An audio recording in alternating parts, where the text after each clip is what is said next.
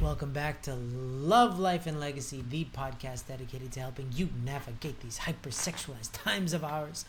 And in today's episode, we have two special guests. We have Andranik and we have Jude, two of our chapter leaders.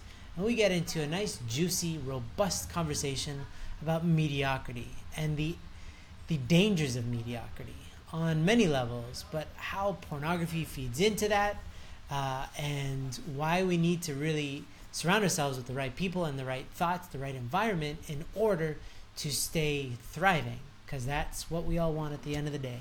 So, why don't you join me in welcoming our guests? Have fun, everybody. Welcome back, everybody. Got some special, special featured guests all the way from well, if I tell you where they're from, then you know who they are. We got Lithuania. Who's from Lithuania? Hey. Anyway? I am. Hey. All- I think genetically they traced all of our ancestors back to Lithuania. It's the it's where the Garden of Eden was. Not really. Not really. you guys just got really quiet. It's Africa, Africa, not Lithuania. I think we'd all be. I don't know. That's a cold place, isn't it? It's relatively cold out there. Yeah, oh yeah. Yeah, it's pretty cold. I just came back from Hungary. You know, Hungary was uh, already 15 degrees Celsius. Um, I don't know what it is Fahrenheit. Um, but it's quite warm. It's like springtime for me. And I came back here and it's white everywhere and snowy and cold and wet. uh, suddenly remembered that I'm in a northern country. Well, we'll segue from terrible weather to somebody who's in a heat wave, yeah? All the way in the PH. Represent. Jude, welcome. Yeah, nice to be back. Philippines has been kind of hot. We have two weathers here. We have hot and hotter. So, so I have pretty thick skin. So, but recently it's been hotter than usual. Might be the smoking jeepneys and stuff. Ooh, yeah, that's gnarly. I feel like you have it's it's hot and wet and then wet and hot. It's like hot and wet is that you get wet because it's so hot, and then also when it's wet, it's also just still hot. So hot and wet and wet and hot, wet and hot. But the emphasis is on one, or not the other. Yeah. So welcome, and uh, so today we're gonna talk about um, settling and not not settling, how to not settle. Yeah. Uh, this topic came about because Andranik. Well, do you want to give some context?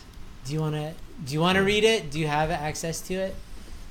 Um, I can Uh, read it if yeah, you want. Yeah, I can read it. Okay, you got it. Okay, lay it on us. Yeah. Uh, well, basically, um, it was uh, something that came up as part of a, an Ascend call we had a couple weeks ago or last week, uh, and with the guys that I'm in a group with, we were discussing uh, very big and existential questions. And no, just basically, we were talking about um, boredom and this conversation about boredom expanded into a broader conversation about how it's important for men um, to have something interesting in their lives. And I guess I'll read the direct kind of reflection or, or sum up of that. A man's life can get very difficult when he settles for what he has, not what he wants, for too long. It is greatly beneficial for men to keep working on something their physical strength, business, hobbies, life of faith, etc., and have milestones in place for measurement of success so that they can feel a sense of achievement and fulfillment. And uh, yeah, this is something that we came up with uh, from our conversation because I think it's uh, it's quite a universal men's experience in a sense that we need to occupy ourselves in life with um, things that create a sense of achievement. And it's all too Mhm. easy once all kinds of uh, obligations and, and uh, commitments come into our life to settle for the norm or settle for what is because, okay, there's now I have a wife uh, and a relationship to take care of, and there's a job, and maybe then there's children, and all kinds of things start piling up, and um, definitely, in many ways, can become really hard to stay ambitious or keep a kind of very youthful energy, um, where the world is your playground and you can freely experiment and try uh, try things, work on yourself. Um, even create a basic schedule for yourself that you follow and and that keeps you working on yourself and keeps you improving. Um, yeah, so basically that's the base of this uh, conversation. Uh, with the guys in my group, we, we we kind of all resonated with that and expressed this that ah yeah I feel this in my life. Um, I like you know some some might feel that they don't even know what they want and they don't even know what to pursue. Um, but they definitely all feel like that's not a good state for them. Like not knowing not working on anything it uh, creates opportunities for boredom and for mm, just a sense of uselessness or being useless. Uh-huh. um, and that's not a good state to be in for guys especially Yeah, well, I'd say it's not a good state for anybody, but men, when they have that energy built up inside of them, will wreak havoc on their environment. This is a, you know, one of my best friends growing up had so much creative energy, uh, but he had a really bad environment, so he was just in and out of jail a lot because he was using that energy to Mm. destroy his environment, right? And so it wow even a destructive energy can be used constructively. Like like I noticed in my boys, right? Every once in a while they just want to break something. And that's scary to some people, but it's actually it's you have as as a part of growth, you have to break a part of the old in order for the new to be recreated, right? It's like the process of death and resurrection. Um, and so all that energy has a place, but if it lies dormant, uh, it festers and it grows and it comes out in ways that you can't control because it's just you don't even understand it. You just go from you know sitting on your couch to doing something really stupid with your life and it's this destructive energy kind of unleashed. So you, we need to absolutely be productive.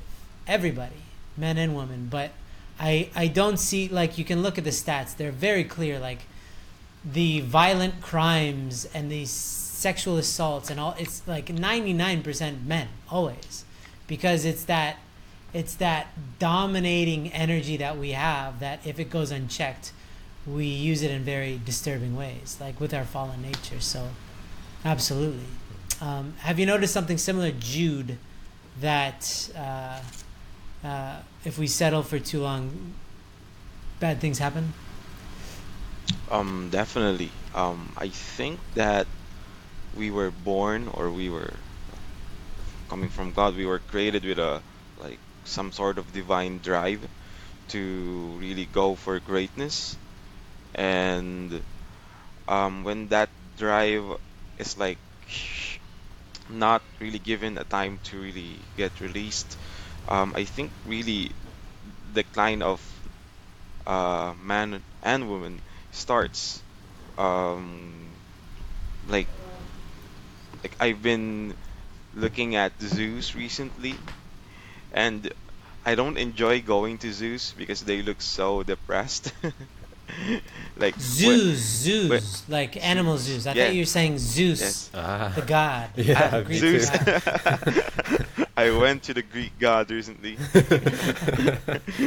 Zeus. I went to the zoos re- to the zoos recently, and the animals are so depressed, and Yeah, yeah. they were like just sitting there bored, and they eventually would.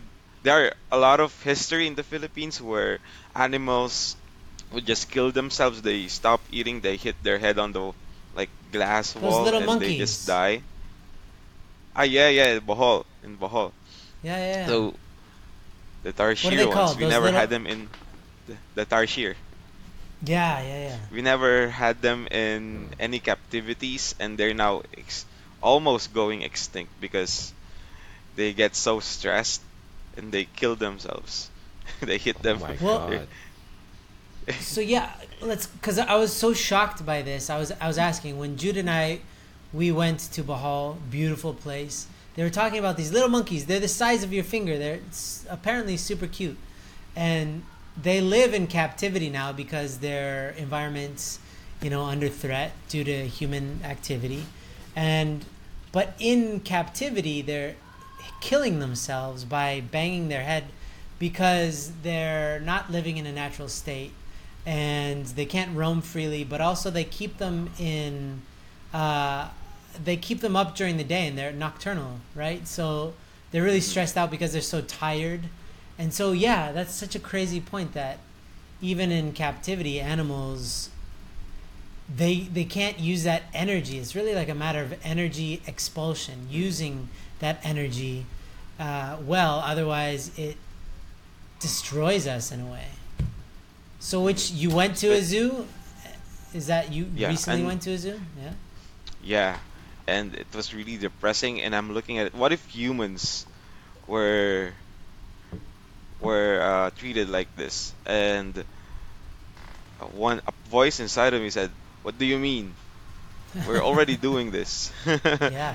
We're already doing this. You know, people Yeah. go into their offices with the job they hate. They hate. They could be artists. They could be musicians. They could be writers, and they're stuck in a dead end job, like being depressed. So that kind of Yeah. divine drive to push for something greater um, gets stuck, and it comes out like what you said comes out in a negative way, in a destructive way. So Mm. we, in the Philippines, I think that drive kind of uh, gets blocked too much. Sure. Because one example in in universities parents would usually say go don't go into arts. Don't go into music. Don't go into It's I not think not only the. Philippines. I think it's world world Yeah, yeah, I think it's world it's worldwide. You won't get any good job. You won't get any Yeah, good yeah, yeah. money.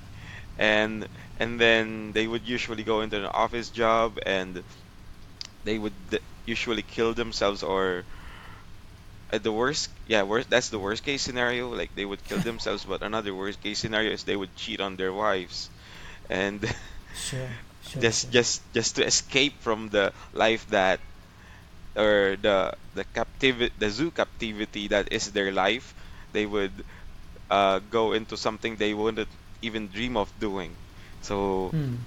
i think settling for mediocrity or like you know cutting off that divine drive to do greater things. Is really dangerous and it kind of puts us as a species species to the, uh, to a decline.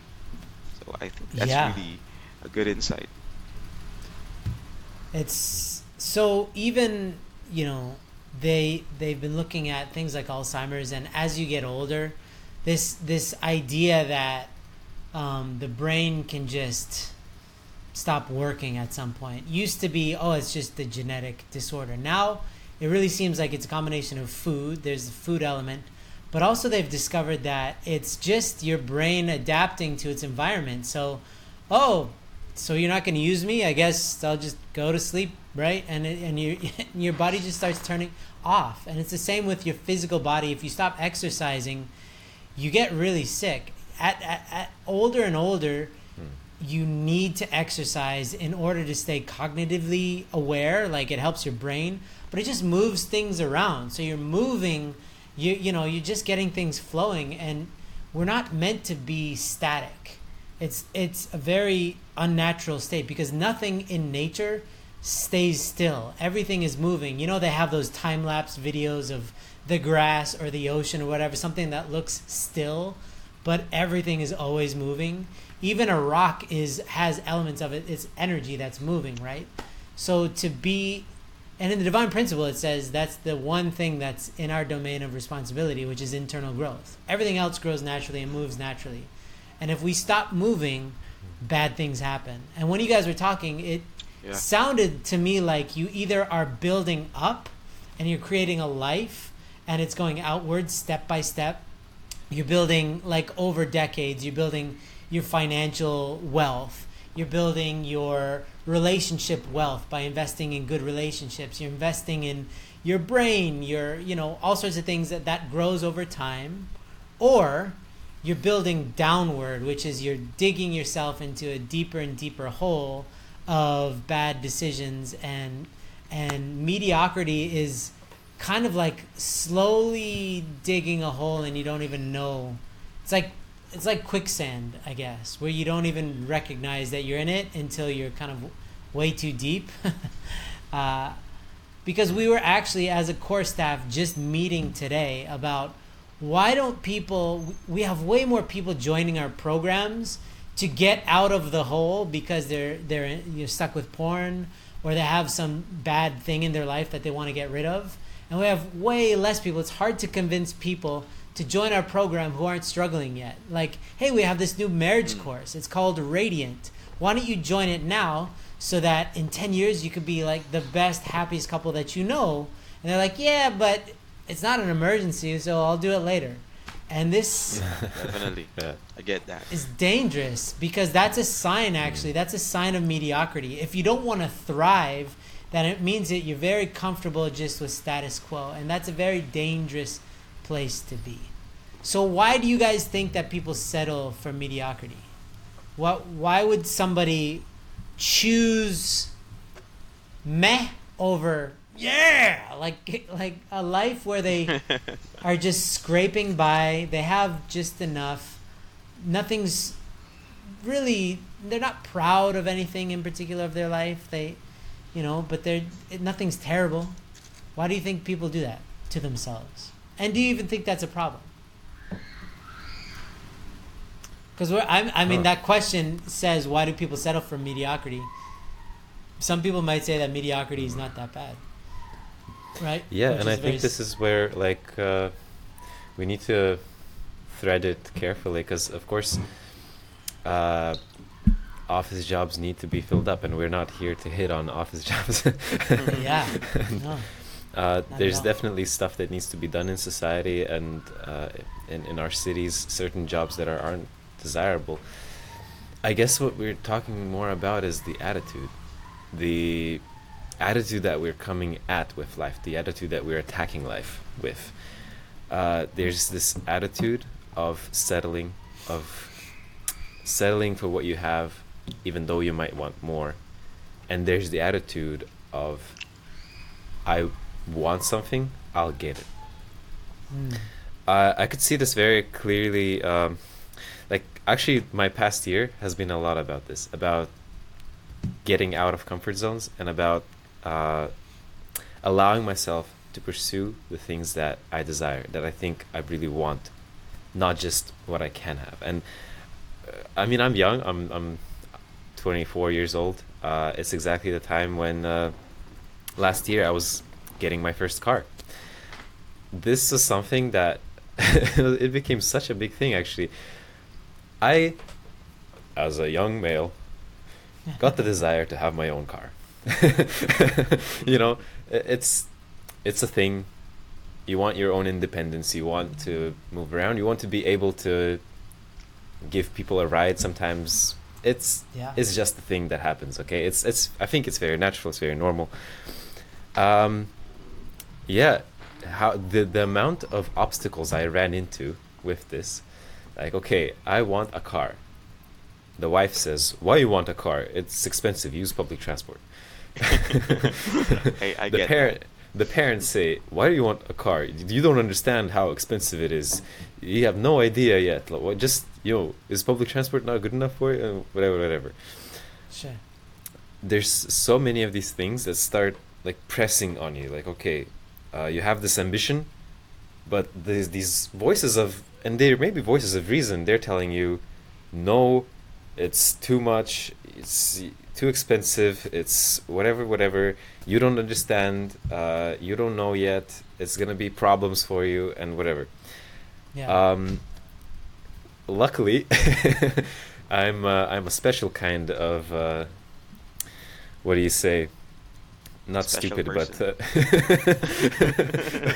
yeah. Anyway, I, I really stuck with my gut feeling that I want a car and I'll get a car, and uh, yeah, and, and last March I got a car, um, even though my wife wasn't that supportive of that, and my my father, who's like he's he really knows cars, he really understands. I mean, he's he's coming from that engineering and mechanics background, and he's like, okay, um, anyway, you I think you don't understand what you're getting yourself into, but since I can't stop you, I'll help you.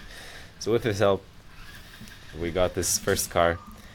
Yeah, it turned out to be, you know, at my budget. What car can you get? You can get a piece of crap uh, that has four wheels and that runs, uh, but that usually causes you quite a few issues and quite a few headaches. Um, but through this experience, you know, I still ended up feeling like, uh, yeah, this was good for me. I got something, I drove it, it broke, we fixed it, it broke again, we fixed it again, it cost a whole lot of money. But through this experience of achieving my dream, achieving my ambition to have my own car, I grew as a person. I became a more ambitious guy who reaffirmed in himself that, huh, like I want something and I can achieve it. And maybe now that I have it for almost a year, I think maybe, yeah, it was actually expensive and I don't know how much I actually needed. But I went through a whole experience of knowing and experimenting and learning that, like, all these things. And now I want new things. And I have a, like, ground level belief in me that I can achieve it. I can, if I really want to, I can make it. And I have this experience that, yeah, there will be people telling me that, no, it's not good, it's not logical, it's expensive, or whatever. I know that I can go past these voices, um, and that me going for what I believe I want, I want to make in my life, is a net positive. There's, I mean, uh, I know I've been rambling for a bit here, but there's this other thing with the whole example here. Um, when we when we allow ourselves to pursue our dreams, when we allow ourselves to um, be a bit bold and ambitious in life, it, it kind of brings out a certain spirit out of us, a spirit of a person who's an achiever, who's a doer, who's an action person. And even sometimes you can make mistakes with that spirit. But, and, and you can sometimes, you know, yeah, with that ambition, buy a car that ends up costing you a lot and whatever. But you're adopting a personality or like a uh, an identity of a person who's not anymore a settler for just what he has. Uh, to answer, like, to come back to that question that you asked, Andrew, I think one thing is definitely the voices around us. People, a lot of us people are stuck in the same circumstance that Yeah. maybe we didn't allow ourselves something or we settled. And I don't know, it's somehow we don't really like it when others achieve what we didn't. I think it's something like that. or even on a more kind of friendly level, people just don't like change, and they don't want you to change mm. Because they want you to be the person that they want you to be. It's tough for parents to accept that their kids are getting older and can make their own decisions. It's tough for friends if you were one way.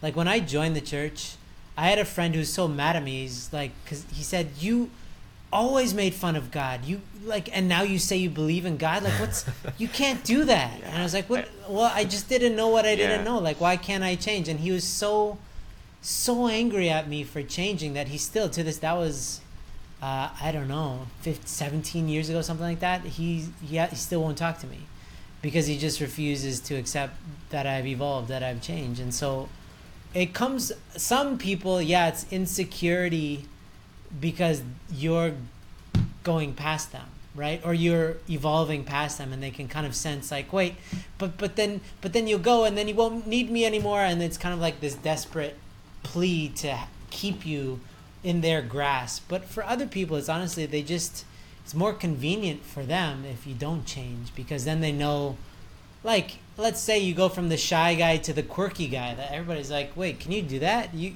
but you're this thing and i want you to stay this thing because i can put you in this box. And it's it's it kind of not it's not i don't believe it has like there's evil intent. I think it's just uh, limitations their limitations they want to limit you so that you can all be limited together right what you gonna say something jude Yeah.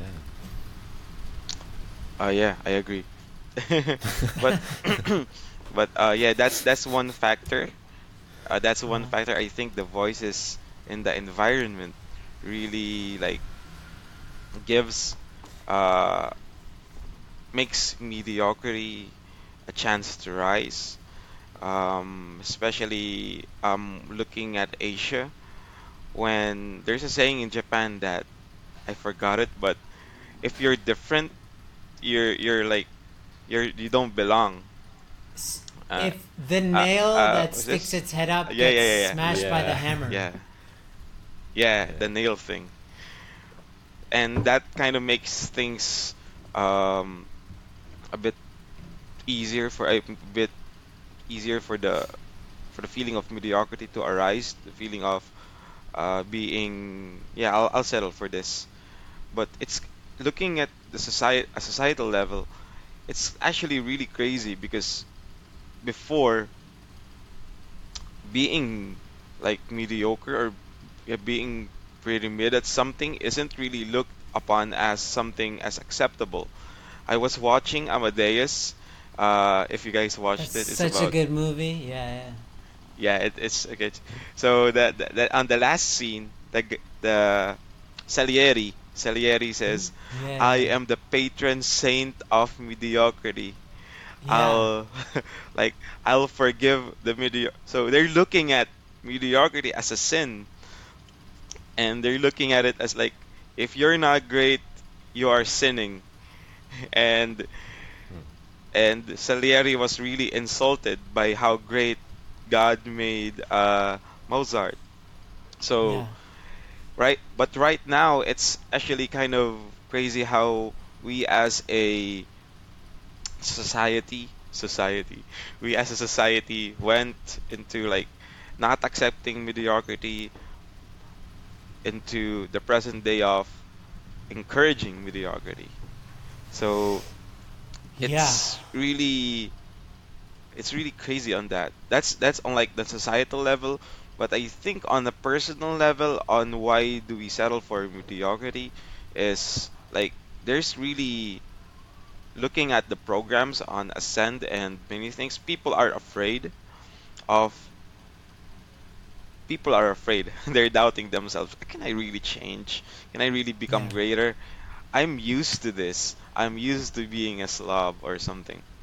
Well, for me, I have this um, before, and even now, I think I have this kind of fear of failure. So that fear of failure drives me to do something like greater, but it also drives me to be mediocre. It's like, okay, if I don't do something risky and great, I won't fail. So I'll just settle for this. Eh, I mean, I'll just settle for this type of numbers instead of pushing myself to get that type of big, big, big results or become really great. So I think there is also a like environmental level of why mediocrity arise, but there's also this level of you know internal conflict I would call it of self-doubt, fear, and you know um, s- fear of failing. So I think it goes both ways. So internal and Yeah. external. Hey, just a quick interruption to tell you about the 40 day high noon challenge. If you're trying to find a way to start living a high noon life today with no shadows and create a radiant blessing, then this simple challenge is for you. We will send you daily lessons from our team that will keep you motivated on your journey. It's totally free, guys, and you'll get constant content directly to you. Just sign up today at highnoon.org slash challenge. Yeah, absolutely. Because it also matters. I really like that idea that I think you were saying, Andranik, that this is not to bash office workers. It has nothing to do with your vocation, actually, because there's a lot of people that just want to work to have something stable to support their situation, to support their family, and that's fantastic, actually.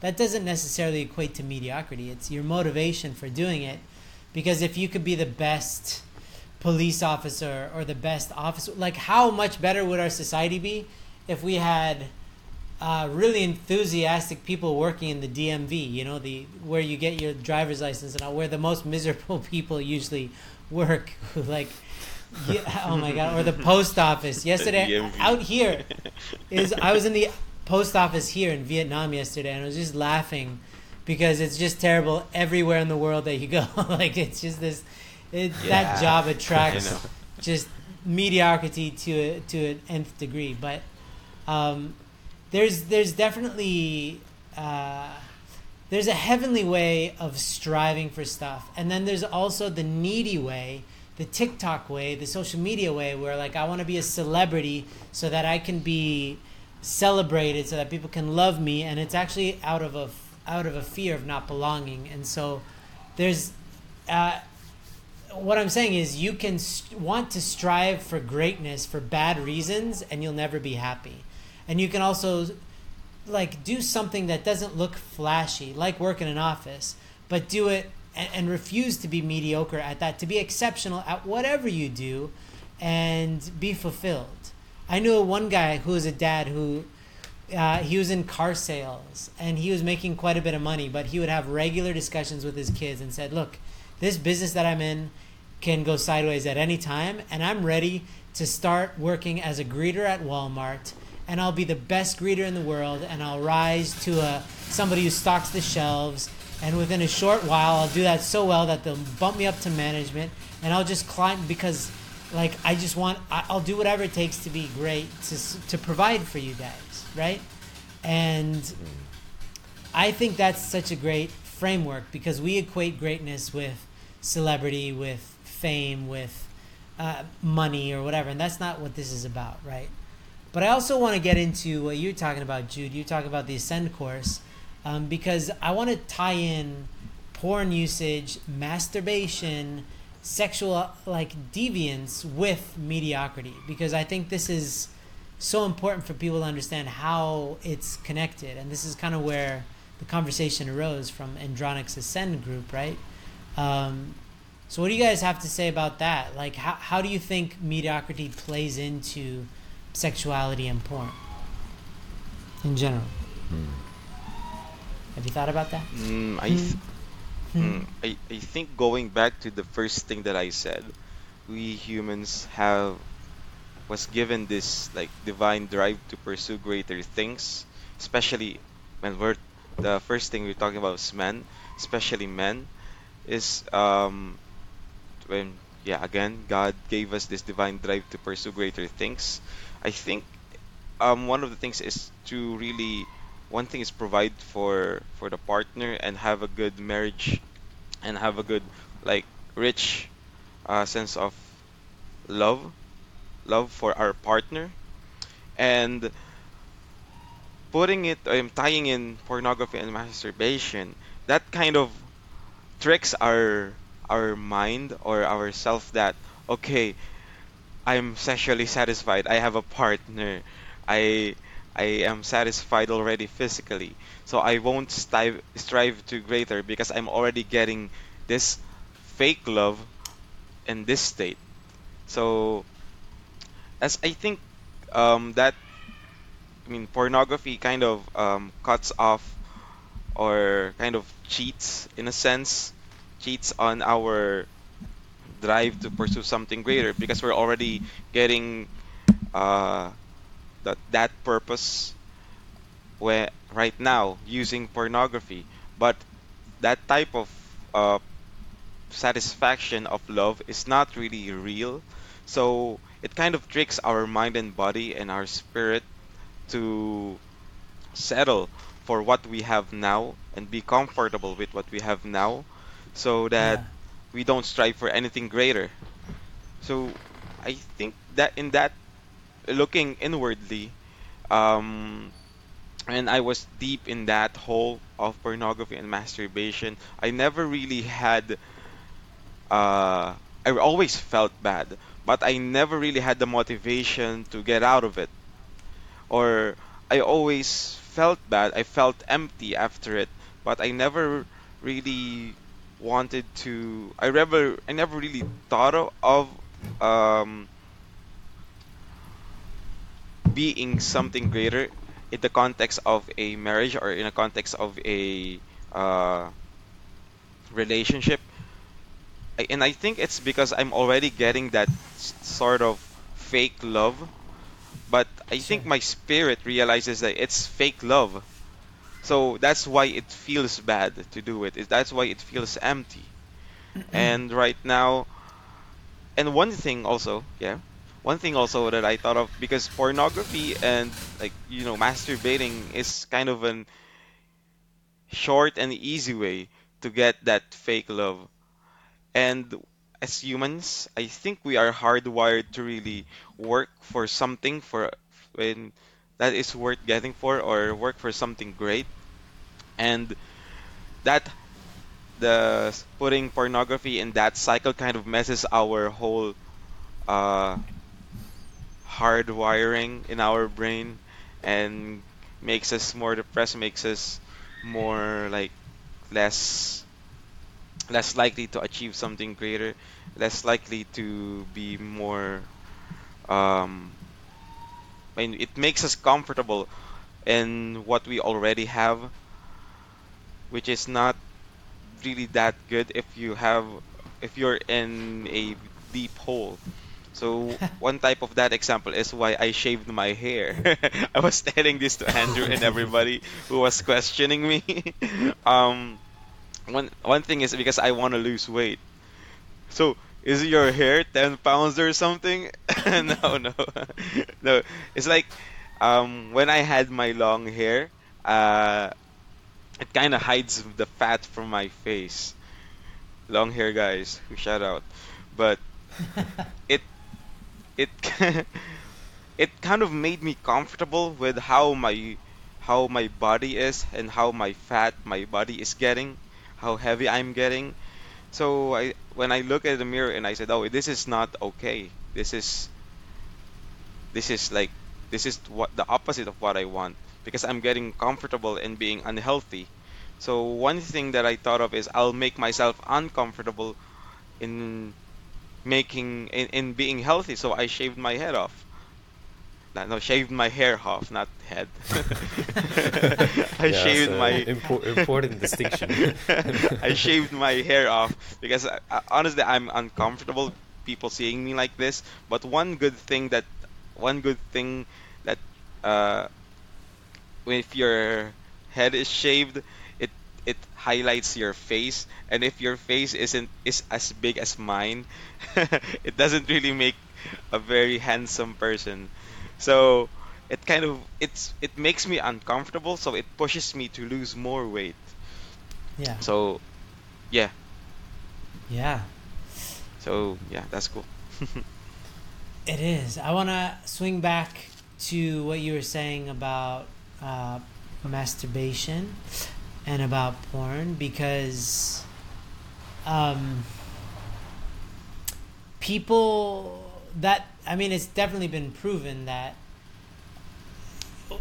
sex was always the reward in the past. It means that you you got the lady. So in in the in the wild in the wilderness, it's like you always have to fight to mate. You always have to do some sort of uh, you have to fight another male or you have to fight the female. You got to do something uh, in order to get that victory. And it was the same in in like the human reality up until porn came into play, where you always had to prove yourself. You had to do something. And in healthy relationships, it's the same actually. Sexuality, you have to grow internally. Now that you guys are blessed, I'm sure you understand this. In between sexual, you know, like connecting with your spouse sexually, the only way that you can do that in a healthy way where you're both very much into it and want each other is only if you internally grow first. So the internal always precedes the external. Because if you're still fighting over the same stuff, then you don't want to touch each other. You're like, get away from you're frustrating me. And if you can't forgive each other and you didn't you didn't grow in that way, then you're still stuck and you don't it's not a pleasurable experience. But if you actually uh, in between making love grow in some way, then it's like a celebration. It's a coming together, literally and figuratively, figuratively of of two people who are celebrating each other's internal victories. That I feel closer to you, and I want to give myself to you, which is to me the whole purpose of the blessing is to create an environment where two people choose each other every single day. Like I choose you. I could choose anybody else, but I choose you. Not because I have to, but because my heart, I want to give myself to you over and over again. But you know that that's not true every day because there's the fighting, there's, you know, stuff like this. So in order to actually genuinely choose each other, you have to grow internally first. And then you celebrate externally through sex. And of course, that's not just an external experience, but it's how you show each other substantially that you're on the same page. And it's this beautiful thing. And porn gets in the way of all of that because it skips the growth and it goes right to the reward. It's like having cake for breakfast and you know you didn't do anything yet. It's a, the worst breakfast you can have. So yeah, I, porn undermines any any possible growth, which is why it feels rotten because you're stuck, but you got the victory and you know you didn't deserve that victory. Yeah. Yeah. So it's a shortcut. It's, uh, Well, it's a it's a shortcut to it- unhappiness. yeah, exactly. The cheat code. Yeah. yeah. Yeah. From, I mean, it's been it's now my second quarter uh, with Ascend, and I can see this as a re- recurring pattern that uh, maybe pornography starts out as a novelty, as as I don't know something uh, something new, something interesting.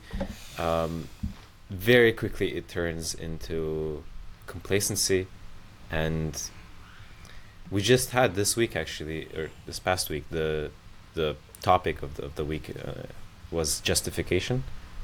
Yeah. And I felt that so much. Like it's pornography use, masturbation. That happens through justification, not through being authentic and courageous and uh, a person of integrity who, like, yeah, you elaborated here, who strives for the things that um, that cost a lot in terms of effort, like a happy marriage, but who takes just shortcuts into quick gratification, but that does not come without a cost. That just doesn't. And uh, the sooner, I think the sooner anyone can understand and realize this, that this is coming with a cost, and this cost is actually incredibly huge. It's Yeah. making me a terrible person. It's making me a person that's settling, that's kind of conforming and falling in on himself and uh, destroying my characters, destroying my uh, spirit, it's destroying my ambitions, it's destroying my capacity for future fulfillment in a relationship. The sooner that can be realized, I think the picture becomes clear. And the choice then of what to do also becomes clear. But it's the fogginess, it's the fogginess that we stay in that keeps us, I think, trapped and uh, yeah. To get rid of that fogginess. Yeah. So this is the fogginess. What you're talking about is like if you. I read a study that within two or three weeks you can get used to any environment, right? So, if you go to a new place, it takes about two or three weeks to feel like adapted to that place, and it could be hot climate, cold climate, new country, different language. I've really tested that because I travel a lot, and it's very much true. Um, but so, for example, I live very close to a beach, and it's a local beach. Just a mile down that way is like a tourist beach, and it's immaculate, like perfect sand, perfect waves, perfect ocean. On our beach, we live by all the locals. It's where all the garbage washes up, right? And it's so disgusting. You know, they do clean it up every now and again, but today I, I was out there uh, in the morning and there were styrofoam boxes that washed up, like all plastic, just all sorts of nasty stuff was washing up. And if I'm not careful, I could just get used to that, right? But through my life of prayer, through connecting with God, through remembering what this is supposed to look like and what it looks like naturally without our human mm-hmm. intervention of destroying it, Yeah. then I can like if you stop being sensitive to the fact that this is heartbreaking to God and to nature and to the fish that live in this place. We're ruining their home.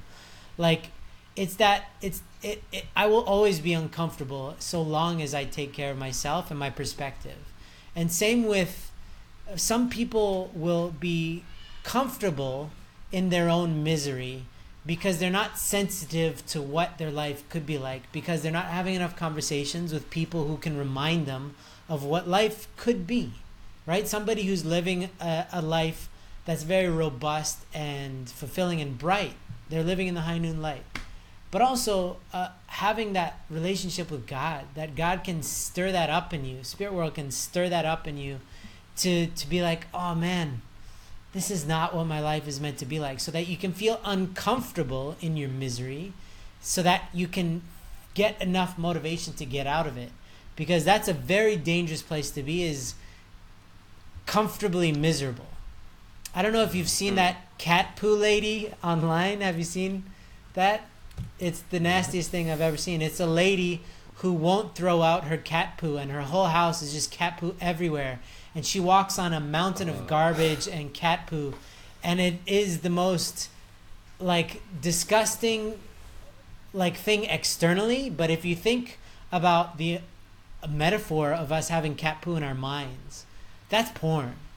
Cat poo in, in our relationships is like resentment that we have for anybody we're living like that. It's disgusting when we see it outside. It's like oh my god that's disturbing. But we live like that and we carry that stuff around because we're comfortable.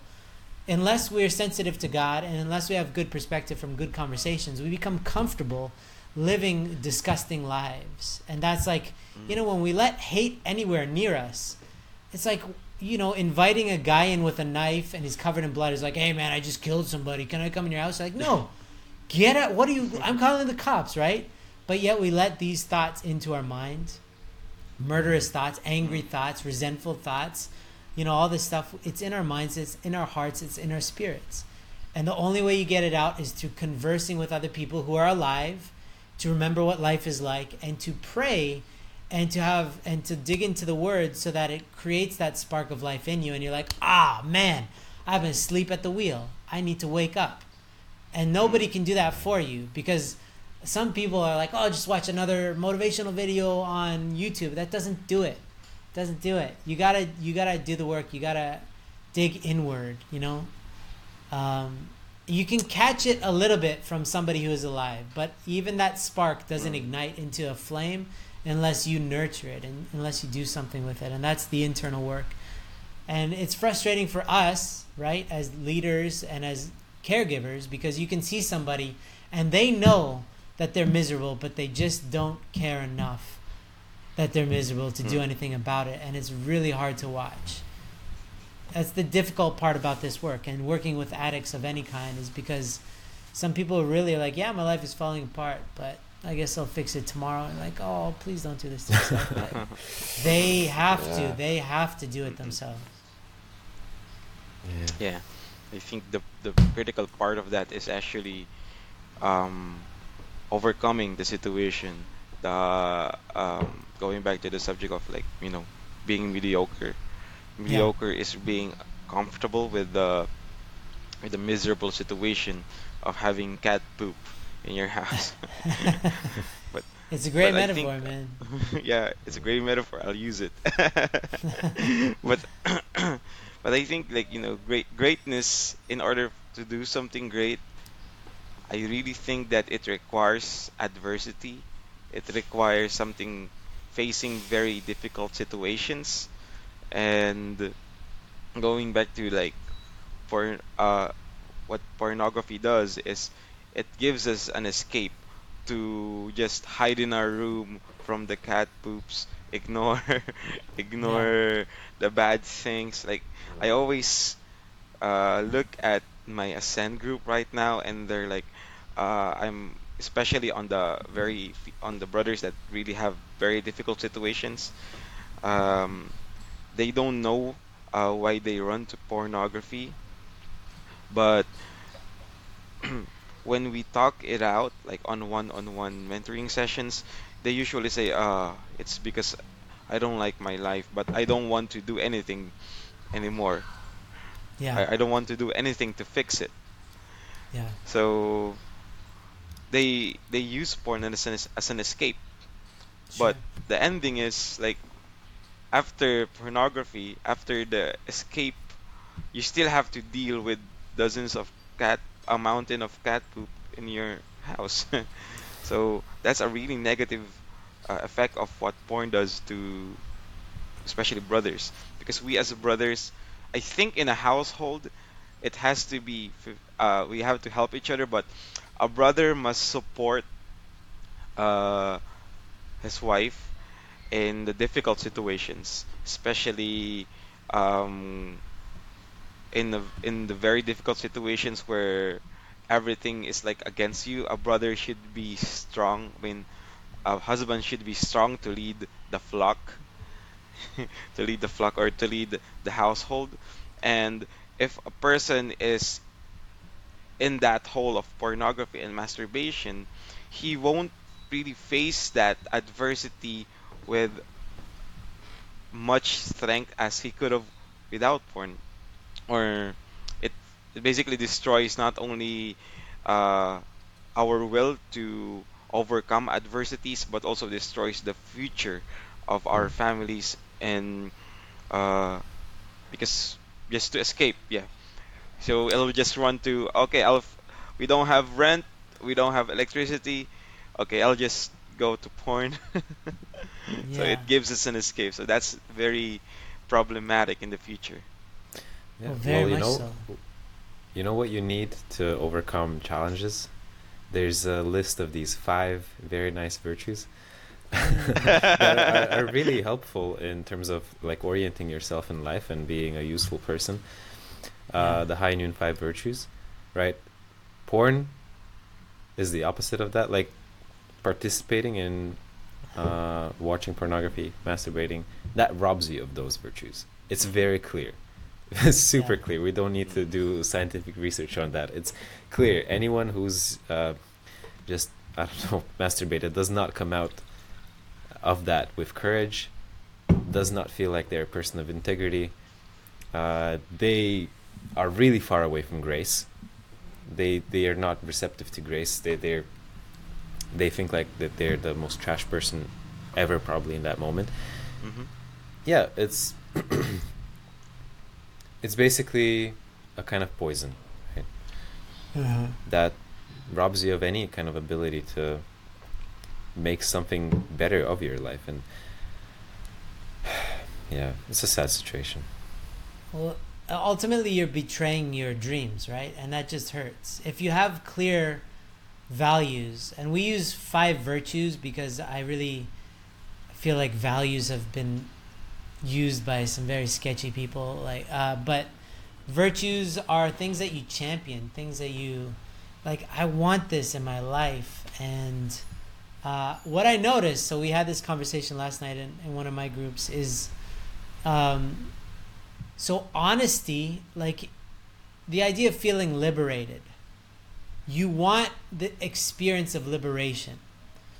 When you're holding when you're holding a heavy weight, you've made a mistake. You just wish you could stop feeling guilty, stop feeling ashamed of yourself, and you wish it could all just go away. Wishing doesn't do anything.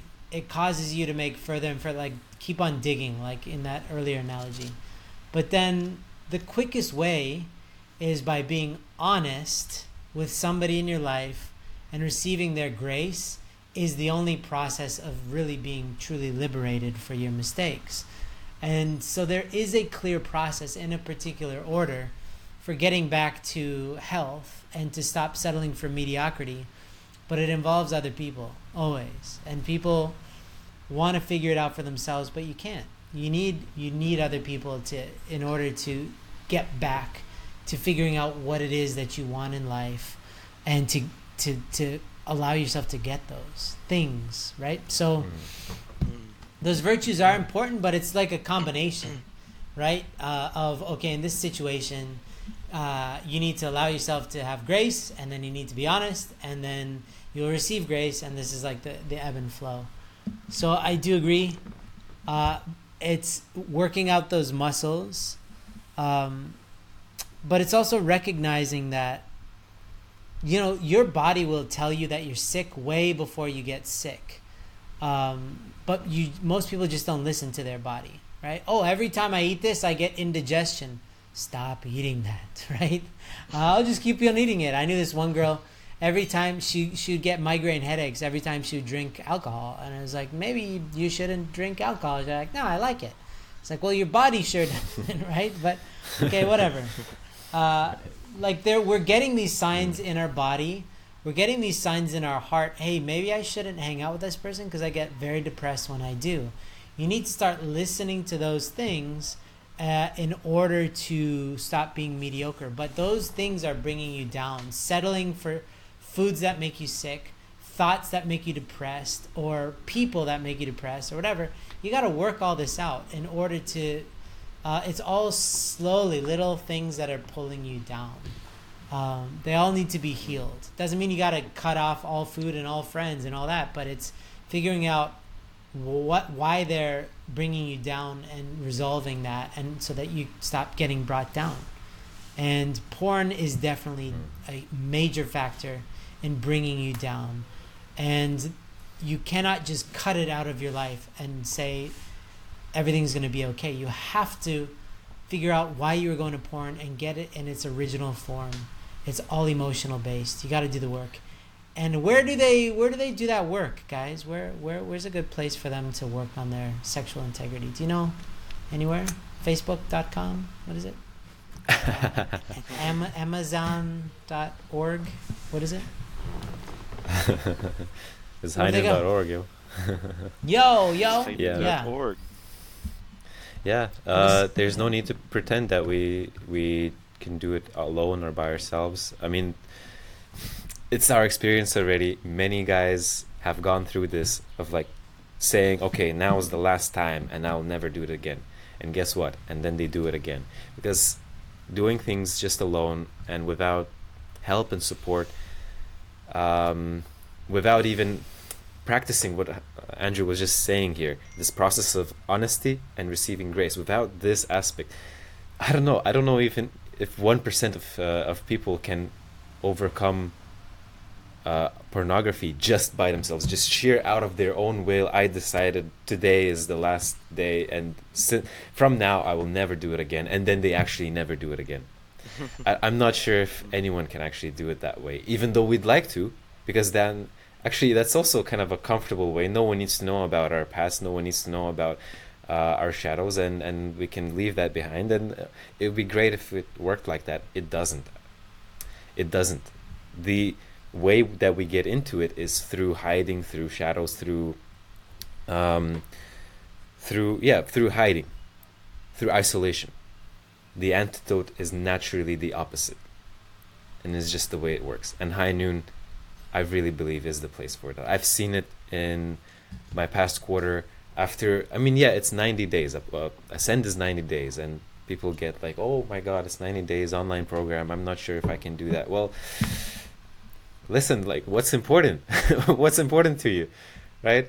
And I've I've seen it. Okay, for the 80 days of that, it was hard, and nothing seemed to be working, and um, it wasn't clear what's really the way out. Okay, we went through all these materials and everything. but it was the 85th day or whatever where something clicked and the process of healing could start for everyone it's a different journey but i think joining a program on high noon it's for us in this church community it's amazing that this resource exists.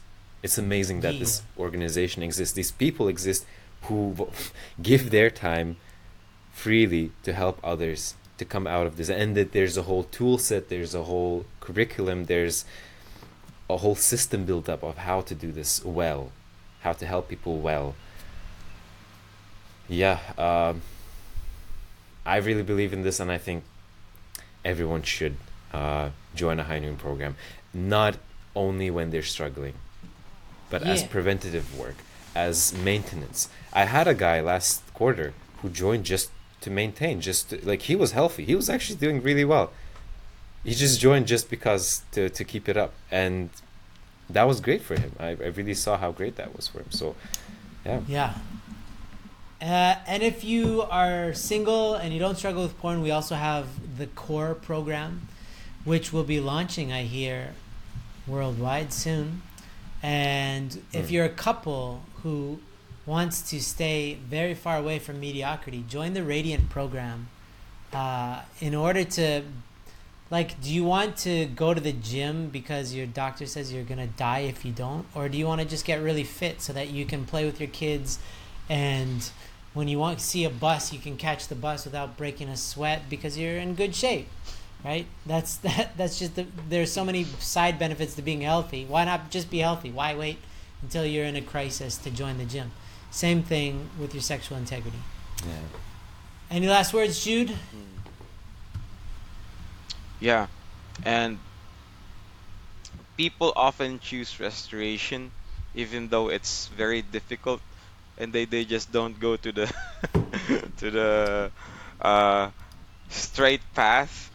When we were fundraising, people usually, for example, we have a goal of 1,000 peso, and if you did 900 peso, you will do uh, like a condition for the other 100 peso and people would often choose the condition instead of doing the goals Eh. And it's very hard. It's it's either 100 minutes uh, reading 100 minutes 100 full bow 100 minutes prayer etc and people would always choose the the restoration. And my captain always says why do you choose restoration? Just not you don't hit your goal. And doing ascend and doing any joining any high noon programs is like hitting that goal. But when everything is already like in an emergency state or in a like not hitting that goal state if you join it yeah you will be good but it's much harder but it'll be more difficult too. So this is what i have noticed also. But yeah. you know, it's difficult because, like I said a while ago, uh, greatness requires adversity, but it's difficult because you will be great afterwards. It's difficult because you will become uh, you will become a greater person afterwards. You will become a changed person, and it's not just one person that's helping you. This High Noon is a whole community of international uh, people black, white, yellow, red. I hope I'm not being racist, but but just imagine those types of people from across the world loving you makes everything although difficult makes everything worth it. And the most important thing is that they give you this if you're lost, they give you this vision of being that great person that God wants you to be. And the key is joining a Noon program. Sweet. Good sales tactic, guys. I like it. Yeah. So, um, mediocrity is bullcrap. Uh, find out where in your life you're settling and look at the consequences at scale of if you just keep on living like that, where does that lead? And what do you miss out on? What what's the opportunity cost? But also, um, what is accumulating? Right? There's like there's stuff that accumulates. That cat poo, it accumulates in your mind, in your heart, in your relationships, and High Noon is not about being perfect. It never is, and it never will be about being perfect. It's about continually clarifying what are your ideals and never settling for giving up on your ideals, always working towards them and doing it together with other people. So part of that is figuring out where you're completely not living up to your ideals and we can help you get there. So great call. Thank you guys for this session. And uh, thank you all for listening. We will see you in your local village. I don't know what that means. I'll see you when we see you. Take care. Say bye, guys. Bye, everyone. Bye. Thank you for listening. Bye. Philippines number one.